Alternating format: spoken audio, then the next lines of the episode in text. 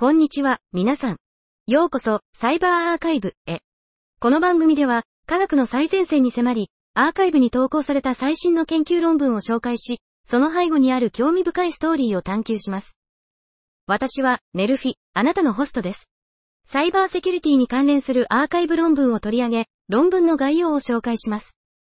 さあ、新しい発見と革新的なアイデアに耳を傾けましょう。本日は、2024年1月22日に投稿された18本の論文を紹介します。1本目の論文のタイトルは、プログラメーブル EM センサー RA4 ゴールデンモデルフリーランタイムトロージャンディテクションローカリゼーションという論文です。サイドチャンネル分析は、集積回路、インターチェンジのハードウェアトロイの検出に有効であることが証明されています。しかし、多くの検出技術は大きな外部プローブやアンテナを使用してデータを収集し、トロイを検出するには長い測定時間が必要です。これらの制限により、これらの技術は実行時の展開には不適切であり、微妙なサイドチャンネルの署名を持つ小さなトロイを検出するのには効果がありません。これらの課題を克服するために、私たちは実行時のハードウェアトロイの検出、位置特定、及び識別のためのプログラマブルセンサーアレイ、PSA を提案します。PSA は、センサーの形状、サイズ、及び位置を変更できる対タンパリング性のあるオンチップ次回センサーアレイであり、IC 上の異なる位置にあるセンサーから収集された EM サイドチャンネル測定結果を分析することで、トロイを位置特定及び識別することができます。PSA は従来の外部次回プローブや最新のオンチップ単一コイル次回センサーよりも優れた性能を持っています。私たちは、4つの AS ハードウェアトロイを持つ AS128 テストチップを製造し、提案されたオンチップ PSA を使用して10ミリ秒以内にこれらのトロイを検出、位置特定、及び識別することに成功しました。2本目の論文のタイトルは、テキストエンベディングインバージョンアタックスオンマルチリンガルランゲージモデルという論文です。自然言語処理 NLP では、テキスト情報を実数の埋め込みとして表現することが一般的になっています。また、大規模言語モデル LLM に対する公衆の関心の高まりに伴い、埋め込みをサービスとして提供するビジネスモデルである AIS が急速に普及しています。しかし、以前の研究では、埋め込みから機械学習モデルの知識なしにも機密データを再構築できることが示されており、そのようなリスクがあることが分かっています。しかし、このような研究は英語に限定されており、他の言語は悪意のある攻撃者に対して脆弱な状態にあります。多言語企業が AIS を活用する中、多言語 LLM のセキュリティに関する研究が急務となっています。そこで、本研究では多言語埋め込みの逆転攻撃の観点から LLM のセキュリティを調査しました。具体的には、ブラックボックスの多言語及びクロス言語の逆転攻撃を定義し、特にクロスドメインのシナリオに注目しました。その結果、多言語モデルは単言語モデルよりも逆転攻撃に対して脆弱であることが分かりました。これは、言語が事前にわからない設定では、同等の逆転性能を達成するためのデータ要件が減少することに起因します。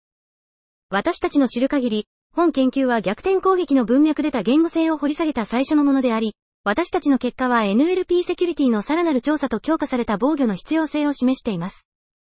3本目の論文のタイトルは、Is Your Kettle Smarter Than a Hacker?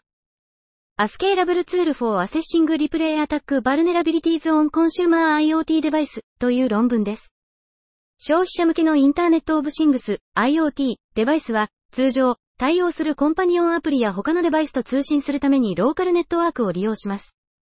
これにより、クラウドへの負荷を軽減することで効率的に動作することができます。エニサとニストのセキュリティガイドラインでは、安全性と信頼性を確保するためにデフォルトのローカル通信を可能にすることが重要であると強調されています。実際、クラウド接続が利用できない場合でも、IoT デバイスは動作を続ける必要があります。しかし、クラウドとデバイスの接続のセキュリティは通常、標準プロトコルを使用することで強化されますが、ローカル接続のセキュリティはしばしば見過ごされています。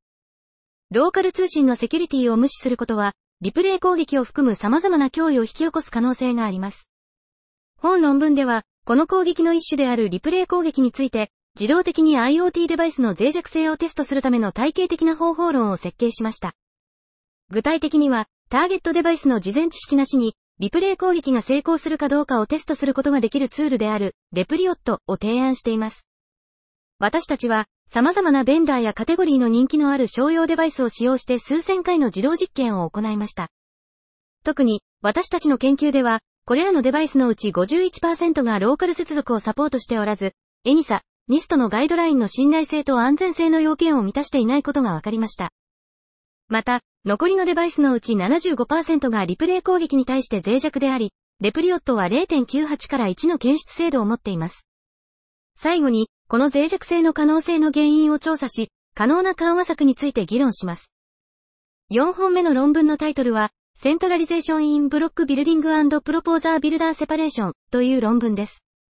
この論文の目的は、ブロックビルディングにおける中央集権化についての一般的な考え方、例、 MEV やプライベートオーダーフロー、や、バリデーターが専門家にブロックビルディングを委託すること、つまり、提案者、ビルダーの分離、について厳密に検証することです。具体的には、以下の疑問に答えます。1。ブロックプロデューサー間のスキルや知識の異質性は、必ず中央集権化につながるのか ?2. 提案者、ビルダーの分離は、異質性を排除し、提案者間の分散を保つのか？この論文では、数学的モデルと結果を開発し、これらの疑問に答えます。1。ゲーム理論的モデルにおいて、内製的なステーキング、異質なブロックプロデューサーの報酬、及びステーキングコストを考慮し、異質な報酬が並行ステーキング分布においてどの程度集中するかを定量化します。2. 異質なブロックプロデューサーが繰り返し報酬をステーキングに再投資する確率モデルにおいて、ブロックプロデューサーの異質性に応じて、ステークが最も洗練されたブロックプロデューサーに集中する速度を定量化します。3. 異質な提案者と専門化されたビルダーを考慮したモデルにおいて、ビルダーの競争力に応じて、提案者、ビルダーの分離が異なる提案者間の報酬の異質性をどの程度減少させるかを定量化します。これらのモデルと結果は、コンテストデザイン、ポリアーン過程、及びオークション理論との関連を活用しています。5本目の論文のタイトルは、モニタリング・ザ・フューチャー・オブ・スマート・コントラクツという論文です。ブロックチェーンは、信頼性のある実行を保証する分散型システムです。スマートコントラクトは、ブロックチェーン上で実行される専用のプログラミング言語で書かれたプログラムで、トークンや仮想通貨の送受信を制御します。スマートコントラクトは外部ユーザーによって常に開始されるトランザクションの実行中に他のスマートコントラクトを呼び出すことができます。スマートコントラクトは一度デプロイされると変更できないため、ランタイム検証などの手法が信頼性向上に有効です。しかし、スマートコントラクトの従来の計算モデルはトランザクション型であり、操作が確定するとその影響は永続的になります。本論文では、将来のトランザクションが発生するまでモニターが待機し、その後に確定または中止する、将来モニターの概念を提案しました。これは、トランザクションの影響を遅延させることで効率を向上させる現代のブロックチェーン実装であるオプティミスティックロールアップに着想を得ています。我々はこの遅延を利用して、将来モニターを含む計算モデルを提案し、過去のトランザクションに対するモニターの正確性、将来のモニターの実装方法、及び進行保証を示しました。また、将来モニターを使用して複数のトランザクションフラッシュローンを正しく実装する方法を示しました。6本目の論文のタイトルは、 SEDAC、A CVAE-Based Data Augmentation Method for Security Bug Report Identification という論文です。バグ追跡システムは多くのバグレポートを保存しており、その中にはセキュリティに関連するものもあります。これらのセキュリティバグレポート、SBR を特定することで、セキュリティに関連するバグを予測し、早期に解決することができ、プロジェクトが脅威や攻撃を回避するのに役立ちます。しかし、実際の世界ではセキュリティバグレポートの割合は非常に低く、生データを使用して直接予測モデルを訓練すると、不正確な結果になる可能性があります。データの不均衡という大きな課題に直面し、過去の研究者たちは、テキストフィルタリングやクラスタリングの手法を使用して、非セキュリティバグレポート、NSBR の割合を最小限に抑えたり、オーバーサンプリングの手法を適用して SBR を合成することで、データセットをできるだけバランスよくすることを試みてきました。しかし、これらの手法にはまだ2つの課題があります。一つは、長距離の文脈情報を無視していること、もう一つは完全にバランスの取れたデータセットを生成できないことです。そこで、私たちはこれらの課題に対処するために、 SEDAC という新しい SBR 特定手法を提案します。この手法は、まずバグリポートを DistilBERT を使用して word2vec に基づく個々のバグリポートベクトルに変換し、次に条件付き変分オートエンコーダ、 CVAE を使用して類似のベクトルを生成し、セキュリティラベルをつけることで、SBR の数を NSBR と同じにします。最後に、バランスの取れたデータを使用してセキュリティバグレポート分類器を訓練します。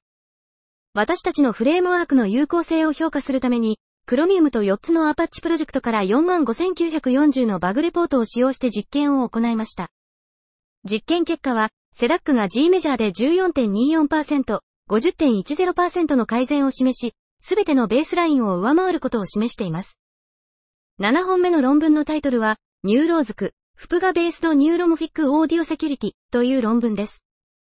ニューロモーフィックシステムは、人間の脳の複雑さと機能性に着想を得て開発され、幅広いアプリケーションにおいて類稀なる可能性を持つことから、学術界や産業界で注目を集めています。しかし、これらの計算パラダイムも、従来のシステムと同様にセキュリティ上の脅威にさらされる可能性があります。画像や動画処理におけるニューロモーフィック手法の研究は進んでいますが、音声処理におけるニューロモーフィックの応用はまだ初期段階です。本研究では、 FPGA ベースのニューロモーフィックシステムの堅牢性と精度を示しました。特に、望ましい信号と背景ノイズのバランス、効率的なスパイクレート符号化、FGSM や PGD などの攻撃に対する優れた耐性を備えています。また、本システムの検出率は94%であり、他の手法と比較しても 5.39dB という優れた SNR 比で脅威を検出、軽減する能力を持っています。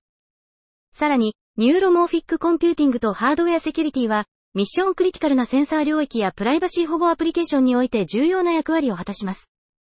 8本目の論文のタイトルは、Lightweight Protection for Privacy in Offloaded Speech Understanding という論文です。スピーチはモバイル組み込みデバイスの一般的な入力方法ですが、クラウドベースの音声認識システムはプライバシーのリスクを伴います。プライバシーを保護するために設計された分離ベースのエンコーダーは、残念ながら大量のメモリと計算リソースを必要とし、性能の低いデバイスでは使用が制限されます。そこで、私たちはより効率的なデバイス向けに最適化された新しいシステム、X を紹介します。X は、スピーチ理解には主に長期的な依存関係の理解が重要であり、プライバシーの懸念は短期的な詳細に関連することが多いという考えに基づいています。そのため、X はこれらの短期的な要素を選択的にマスキングし、長期的なスピーチ理解の品質を保持することに焦点を当てています。X の中核は、解釈可能な学習に基づいてマスキングプロセスを微調整する革新的な差分マスクジェネレーターです。私たちは X を STM32H7 マイクロコントローラーでテストし、様々な攻撃シナリオでの性能を評価しました。その結果、X は既存のエンコーダーと同等の精度でスピーチ理解とプライバシーを維持しつつ、処理速度が最大53.3倍、メモリ使用量が最大134年1月倍改善されることが示されました。9本目の論文のタイトルは、Effective Intrusion Detection in Heterogeneous Internet of Things Networks via Ensemble Knowledge Distillation Based Federated Learning という論文です。低コストの消費者向け電子機器やクラウドコンピューティングの急速な発展により、スマートシティや産業制御システムなどの次世代分散システムを支援するために、インターネットオブシングス、IoT、デバイスが広く採用されています。しかし、IoT デバイスはオープンな展開環境と厳しいセキュリティコントロールのために、サイバー攻撃に対して脆弱です。そのため、異常な活動を監視、検出することで IoT ネットワークを保護するための有効な手段として、侵入検知システム IDS が登場しました。しかし、既存の IDS アプローチは、異常検出のために集中型サーバーを使用するため、高い応答時間と通信オーバーヘッドによる大きな運用コストが発生します。また、オープンで分散した IoT ネットワーク環境での行動データの共有は、デバイスのプライバシー要件に違反する可能性があります。さらに、様々な IoT デバイスは一種のデータを収集する傾向があり、行動モデルのトレーニングを複雑にします。本論文では、トレーニングデータを他社に公開せずに分散型共有モデルを協調的にトレーニングするための Federated Learning、FL を導入し、さらに異種性の問題を緩和するための効果的な手法である Federated Learning Ensemble Knowledge Distillation、フレッコを提案します。フレッコは従来のモデル融合技術よりも柔軟な集約手法を可能にします。公開データセット指出2019での実験結果は、提案手法がローカルトレーニングや従来の FL に比べて速度と性能の両方で優れており、未知の攻撃を検出する能力を大幅に向上させることを示しています。最後に、提案フレームワークの性能を3つの潜在的な実世界シナリオで評価し、フレッコが実験結果で明らかな優位性を持つことを示します。10本目の論文のタイトルは、アダイナミック養老ベースドシークエンスマッチングモデル for efficient c o v a r e s image steganography という論文です。既存のカバーレスステガノグラフィー手法では、カバー画像と隠しデータの間にマッピング関係を確立することで実現されている。しかし、ステガノグラフィー容量が増加するにつれて画像データベースの数が指数関数的に増加するという問題がある。高いステガノグラフィー容量が必要とされるため、画像データベースの構築は困難である。そこで、本研究では動的にマッチングされた部分文字列を用いた効率的なカバーレススキームを提案する。最適なオブジェクトを選択するために容量を使用し、これらのオブジェクトとスクランブル係数のマッピング辞書を構築する。この辞書の助けを借りて、各画像は受信者のシーケンスキーをスクランブルするために使用される特定のスクランブル係数に効果的に割り当てられる。限られた画像データベースを機に十分なステガノグラフィー容量を実現するために、スクランブルされたシーケンスのすべての部分文字列がデータを隠す可能性を持つ。秘密情報のマッチングを完了すると、データベースから理想的な数のステゴ画像が得られる。実験結果によると、この技術はデータのロード、伝送の安全性、及び隠蔽容量の面で、従来の多くの手法を上回る性能を発揮する。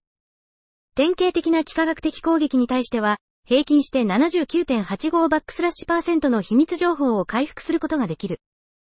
さらに、19ビットの容量を実現するためには、約200枚のランダムな画像が必要である。11本目の論文のタイトルは、ベンチマーキングラージマルティモダルモデルアゲンストコモンコラプションズという論文です。この技術レポートは、大規模な多モーダルモデル、LMM の評価における不足を補うことを目的として、一般的な破損に対して自己整合性を検証することに焦点を当てています。テキスト、画像、音声のクロスモーダルな相互作用を調査し、テキストから画像、画像からテキスト、テキストから音声、音声からテキストという4つの重要な生成タスクを含んでいます。MMC ベンチという包括的なベンチマークを作成し、100以上の人気のある LMM、合計150以上のモデルチェックポイントをカバーしています。一般的な破損に対する徹底的な評価は、実用的な展開にとって重要であり、最先端の LMM の信頼性をよりよく理解することにも役立ちます。ベンチマークコードは https://github.com スラッシュ salesg スラッシュムクベンチで入手可能です。12本目の論文のタイトルは、セキュアマルチホップテレメトリーブロードカスト for UAV スウォームコミュニケーションという論文です。無人航空機 UAV は精密な検査や緊急対応、遠隔センシングなど様々な用途に適用可能なプラットフォームとして進化しています。自律的な UAV スワームはミッションの成功には効率的で安定した通信が必要です。例えば、すべてのスワームメンバー間で定期的にテレメトリーデータを交換することで、変態飛行や衝突回避の基盤を提供します。しかし、車両の移動性や無線伝送の不安定さのため、安全かつ信頼性の高い全体全通信を維持することは依然として難しい課題です。本論文では、カスタム IEEE802.11Wi-Fi データフレームの送信に基づく、暗号化及び認証されたマルチホップブロードキャスト通信を調査しています。13本目の論文のタイトルは、再政府、A Comprehensive Framework for Psychological Based Attack, Defense and Evaluation of Multi-Agent System Safety という論文です。多数のエージェントが集合値を発揮することができるようになったマルチエージェントシステムに、大規模言語モデル LLM を組み込むことで、重要な能力を示すことができるようになりました。しかし、この知能を悪意のある目的で誤用する可能性は、重大なリスクをもたらします。現在まで、マルチエージェントシステムに関連する安全性の問題についての包括的な研究は限られています。エージェントの心理学の観点から、私たちはエージェントの暗い心理状態が深刻な安全性の問題につながることを発見しました。これらの問題に対処するため、私たちはエージェント心理学に基づく包括的なフレームワークを提案します。私たちのフレームワークでは、エージェントの暗い性格特性がどのように危険な行動につながるかを特定し、これらのリスクを軽減するための防御戦略を設計し、心理学的及び行動学的観点からマルチエージェントシステムの安全性を評価します。私たちの実験では、エージェント間の集団的な危険な行動、危険な行動をとる際のエージェントの自己反省の傾向、及びエージェントの心理的評価と危険な行動の相関など、いくつかの興味深い現象が明らかになりました。私たちは、私たちのフレームワークと観察結果がマルチエージェントシステムの安全性に関するさらなる研究に貴重な示唆を提供することを期待しています。私たちは、私たちのデータとコードを https://github.com スラッシュ iphogood24 スラッシュ再生符で公開します。14本目の論文のタイトルは、プライバシープリサービングデータフュージョン for トラフィックステートエスティメーションアバーティカルフェデレイティドラーニングアプローチという論文です。この論文では、交通状態推定、せ、のためのプライバシー保護データ融合手法を提案しています。従来の研究では、すべてのデータソースが信頼できる単一の当事者によってアクセス可能であると仮定していましたが、私たちは市町村当局、マス、やモビリティプロバイダー、MPS、などの複数のデータ所有者間の協力やデータ共有に起因するデータプライバシーの懸念を明示的に取り上げています。そのため、私たちは複数のデータ所有者がプライバシーを保護しながらツェモデルを共同で学習し適用できる新しい垂直 Federated Learning、FL、手法である FED ツェを提案しています。さらに、FED ツェを一般的なツシナリオに適用するために、地上まみデータが限られている場合にも適用可能なプライバシー保護物理学的 FL 手法である FED ツパイを提案しています。実世界のデータ検証では、提案手法がプライバシーを保護しながら、プライバシーを考慮しないオラクル手法と同様の精度を示すことができることが示されています。